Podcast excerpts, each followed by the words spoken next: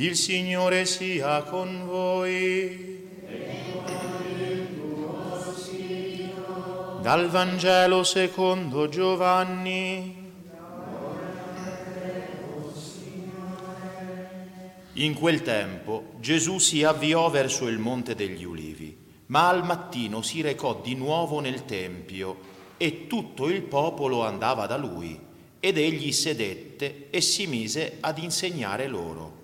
Allora gli scribi e i farisei gli condussero una donna sorpresa in adulterio, la posero in mezzo e gli dissero, Maestro, questa donna è stata sorpresa in flagrante adulterio Ora Mosè nella legge ci ha comandato di lapidare donne come questa. Tu che ne dici? Dicevano questo per metterlo alla prova e per avere motivo di accusarlo. Ma Gesù si chinò e si mise a scrivere col dito per terra. Tuttavia, poiché insistevano nell'interrogarlo, si alzò e disse loro, Chi di voi è senza peccato, getti per primo la pietra contro di lei. E chinatosi di nuovo, scriveva per terra. Quelli, udito ciò, se ne andarono uno per uno, cominciando dai più anziani. Lo lasciarono solo e la donna era là in mezzo. Allora Gesù si alzò e le disse, Donna, dove sono? Nessuno ti ha condannata? Ed ella rispose, Nessuno, Signore. E Gesù disse, neanch'io ti condanno, va e d'ora in poi non peccare più. Parola del Signore.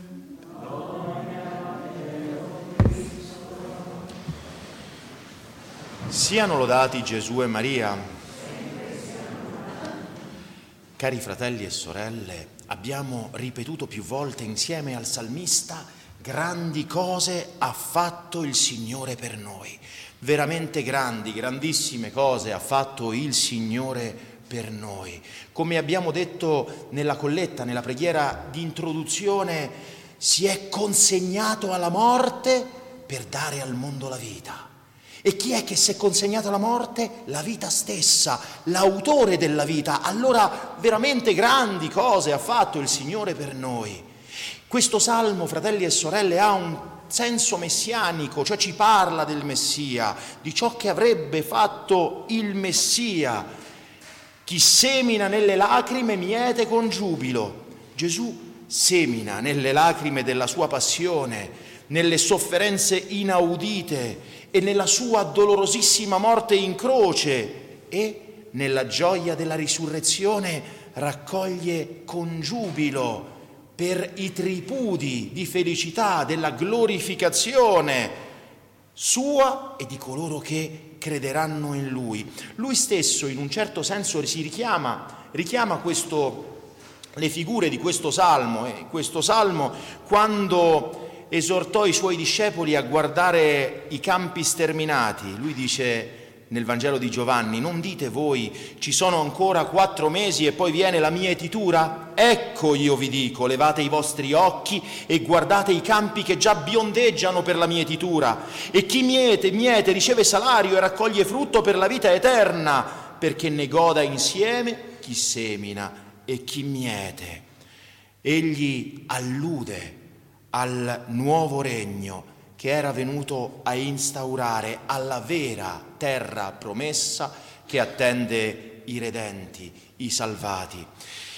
In questo salmo, fratelli e sorelle, la Chiesa ci invita a cantare l'inno della gloria e della riconoscenza a Dio. Perché? Per averci fatto trovare la strada della conversione dopo il peccato, avendo così la possibilità di cominciare una vita nuova in Cristo. Ed è questo il ritorno dei, degli esuli, dei prigionieri del, di Babilonia alla terra promessa, figura del vero ritorno, cioè del ritorno dell'anima peccatrice a Dio che l'ha creata con la conversione. Nella prima lettura ce lo ricorda il profeta Isaia che dice non ricordate più le cose passate, non pensate più alle cose antiche, Ecco, io faccio una cosa nuova, proprio ora germoglia. Non ve ne accorgete? Aprirò anche nel deserto una strada, immetterò fiumi nella steppa. Questa profezia, fratelli e sorelle, esprime la certezza gioiosa di quanto Dio avrebbe operato per il suo popolo di ritorno dalla schiavitù di Babilonia. Egli avrebbe rinnovato l'onnipotenza dei prodigi che aveva già operato per tirar fuori il suo popolo dalla schiavitù d'Egitto. E dalla schiavitù d'Egitto e dalla schiavitù di Babilonia il Signore li libera, così come il Signore libera noi, fratelli e sorelle, dalla schiavitù del terribile, maledetto peccato. Questa descrizione della strada aperta nel deserto della vita e dell'acqua che avrebbe inondato e resa feconda la steppa è figura e immagine della grazia di Dio, che Dio avrebbe fatto scaturire sui suoi eletti e nei suoi eletti. Chi crede in me non avrà più sete in eterno perché? Perché avrà una sorgente in sé che zampilla per la vita eterna e questa sorgente è la grazia, è l'acqua spirituale che inonda e lava le anime nostre e ci rende figli di Dio, partecipi della vita divina. È proprio in questo contesto, nel contesto della liberazione, della rigenerazione che Dio opera in noi, suo popolo, si innesta la seconda lettura tratta dalla lettera di San Paolo Apostolo ai Filippesi, capitolo terzo, versetti 8 e seguenti. È uno dei miei passi preferiti questi, fratelli e sorelle, perché lo sento, lo sento particolarmente. In essa San Paolo afferma categoricamente che per guadagnare il Cristo egli ha lasciato perdere ogni cosa considerando la spazzatura. Egli tutto stima come una perdita tutte le cose che gli avrebbero potuto procurare stima, onore presso gli uomini o qualche guadagno presunto secondo la logica del mondo, dice che non valgono niente. Anzi, in confronto a Cristo per il quale è disposto a dare la vita, sono nulla. Nulla, nulla i vantaggi umani, nulla i privilegi, nulla le ricchezze, nulla le comodità, nulla i beni i beni terreni, nulla i posti d'onore, nulla la gloria del mondo, tutto è vanità. Anzi, tutto questo non solo deve essere ritenuto nulla, ma spazzatura. Spazzatura. E che ci facciamo con la spazzatura? Ce la teniamo dentro casa? No, appena l'accumuliamo, via, la buttiamo fuori. Come si dice a Bologna, nel rusco. Via. Eh sì, tutto spazzatura. Tutto è spazzatura, tutto è una perdita. Tutto è una perdita, quando anche guadagnassi il mondo intero, quello è una perdita, perché perdo Cristo, l'unica ricchezza, l'unica ricchezza, l'unica cosa che rimane, l'unico guadagno, l'unica cosa che conta, dice San Paolo, è conoscere Lui, la potenza della sua risurrezione, la comunione alle sue sofferenze facendomi, dice lui, conforme alla sua morte, nella speranza di giungere alla risurrezione dei morti. Questo, fratelli e sorelle, è il mistero pasquale che la liturgia di oggi ci invita a meditare nell'imminenza della settimana santa. Domenica prossima, la Domenica delle Palme, fra due settimane è Pasqua. Ci introduce, ci introduce la liturgia proprio nel mistero fondamento di tutta la nostra fede, la passione, morte e risurrezione di nostro Signore. E in effetti mai come in questi nostri folli tempi si impone questa riflessione, perché, perché la crisi che più di ogni altra scuote il mondo, che più di ogni altra scuote il mondo, non è una crisi sociale, non è una crisi sanitaria, non è una crisi bellica, non sono le cose di questo mondo, ma è la crisi di valori in cui siamo piombati tutti, in cui il mondo è piombato. C'è una crisi di valori, una mancanza di comprensione della vera gerarchia, di ciò che conta, di ciò che vale, di ciò che è importante il relativismo imperante, come diceva Benedetto XVI, il neopaganesimo che trionfa nella mentalità e nei costumi anche e soprattutto purtroppo, fratelli e sorelle, di tanti di noi, di tanti cristiani, di tanti battezzati, perché non ce lo dimentichiamo che la maggior parte in Italia ancora dovremmo essere credenti, dovremmo dico, o quelli che vengono in chiesa ancora dovremmo credere, ma in fin dei conti siamo anche noi sconquassati in questa confusione assurda che ci fa, che ci fa mettere al di sopra cose sì importanti, ma non fondamentali. No, sono due anni che la viviamo questa cosa, per un'assurda per noi cristiani intendo, paura di morire. Abbiamo voluto negare la morte in senso assoluto. La morte, fratelli e sorelle, è il, è il fine conseguenziale della vita. Purtroppo c'è l'ha affrontata pure nostro Signore.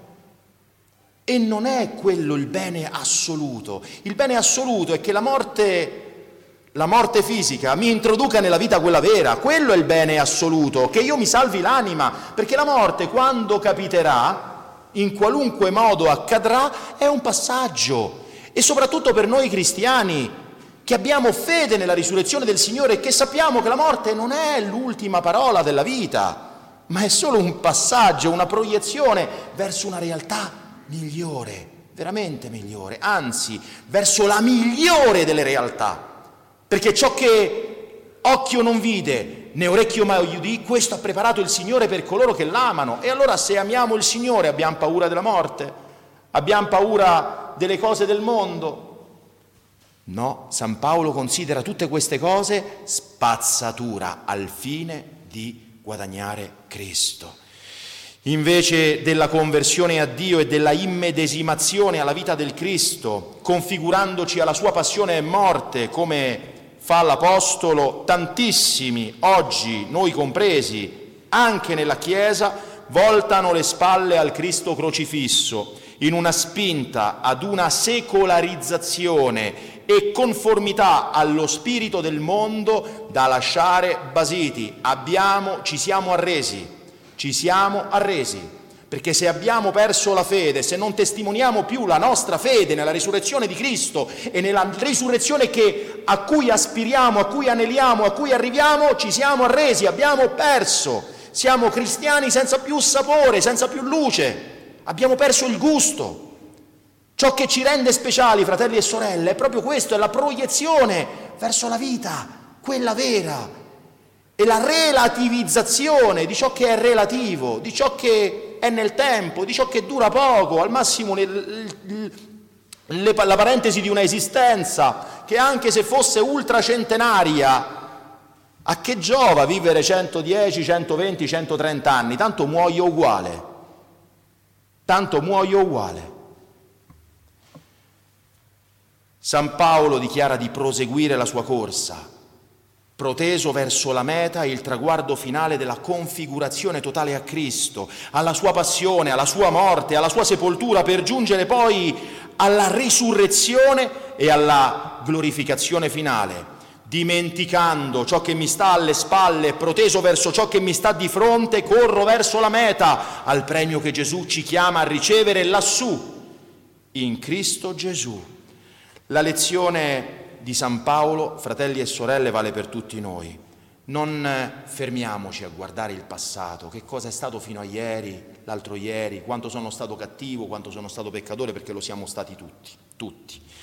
Se la nostra coscienza ci rimorde qualche colpa, se siamo tormentati dalla spina del rimorso, ricordiamoci che ci attende la misericordia infinita di Dio il passato, l'uomo vecchio con tutte le sue infedeltà e ingratitudini, è sempre seppellito dalla morte di Cristo. E allora guardiamo avanti, marciamo verso la gloriosa risurrezione nell'intento di godere la gloria del Cristo.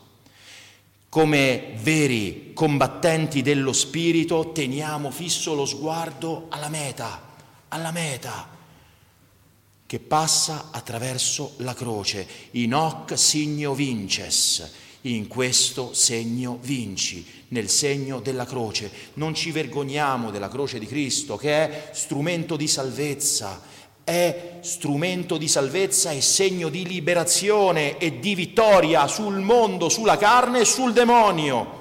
E a questo, fratelli e sorelle, a non guardare il passato ma stare protesi verso il futuro, ci invita anche il Vangelo che abbiamo ascoltato oggi. Il perdono che Gesù dona senza esserne richiesto, con infinita bontà, costituisce per noi un argomento di grande speranza e di grande fiducia. Benedetto XVI, commentando questo brano evangelico, diceva, faceva notare che ci sono due scene in esso. Nella prima c'è una disputa tra i scribi e i farisei e Gesù e nella seconda il dialogo tra Gesù e la peccatrice. Guardiamo un secondo la seconda, dove si trovano a confronto la miseria dell'uomo nella peccatrice e la misericordia di Dio in Gesù. Una donna accusata di grande peccato e colui che pur essendo senza peccato si è addossato i peccati del mondo intero. Dice Benedetto XVI, egli che era rimasto chinato a scrivere nella polvere, ora alza gli occhi ed incontra quelli della donna, non chiede spiegazioni, non esige scuse, non è ironico quando le domanda, donna, dove sono? Nessuno ti ha condannata? Ed è sconvolgente la sua replica, neanch'io ti condanno, va e d'ora in poi non peccare più. Gesù non intavola con i suoi interlocutori, con i farisei, una discussione teorica, non gli interessa vincere una disputa a proposito di un'interpretazione della legge mosaica, di dare la corretta interpretazione o di spiegare come vanno intese quelle parole, non gli interessa, il suo obiettivo è salvare quell'anima, è la salvezza, fratelli e sorelle, che è per tutti noi e che si trova solo nell'amore di Dio. Per questo è venuto Gesù al mondo, e per questo fra poco lo vedremo morire in croce. E per questo il Padre lo, risurre, lo, risor, lo, lo risusciterà il terzo giorno. È venuto Gesù, continua Benedetto XVI, per dirci che ci vuole tutti in paradiso e che l'inferno, del quale poco si parla in questo nostro tempo, esiste ed è eterno per quanti chiudono il cuore al suo amore.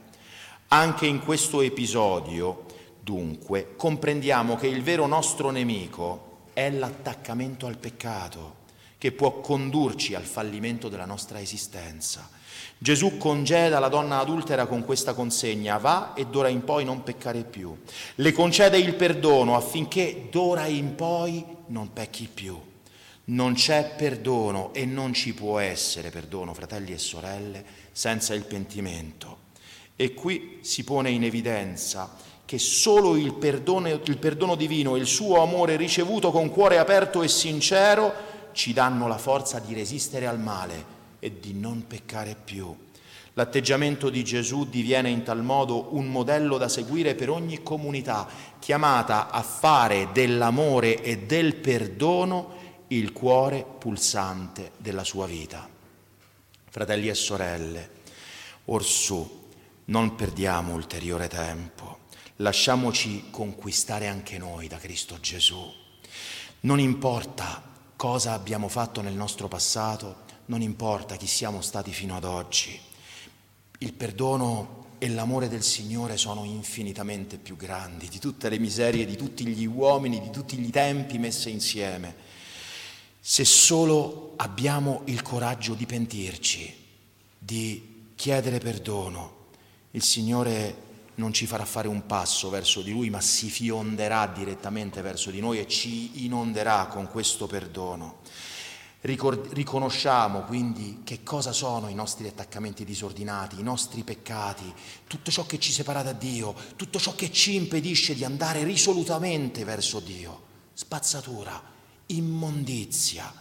E quindi, con l'esempio di San Paolo e di tutti i santi, ridefiniamo e riordiniamo i valori fondanti della nostra vita e anche noi allora, dimentichi del passato, viviamo santamente il tempo presente per essere fiduciosamente protesi verso il futuro, correndo verso la meta, al premio che Dio ci chiama a ricevere lassù in Cristo Gesù. Siano lodati Gesù e Maria.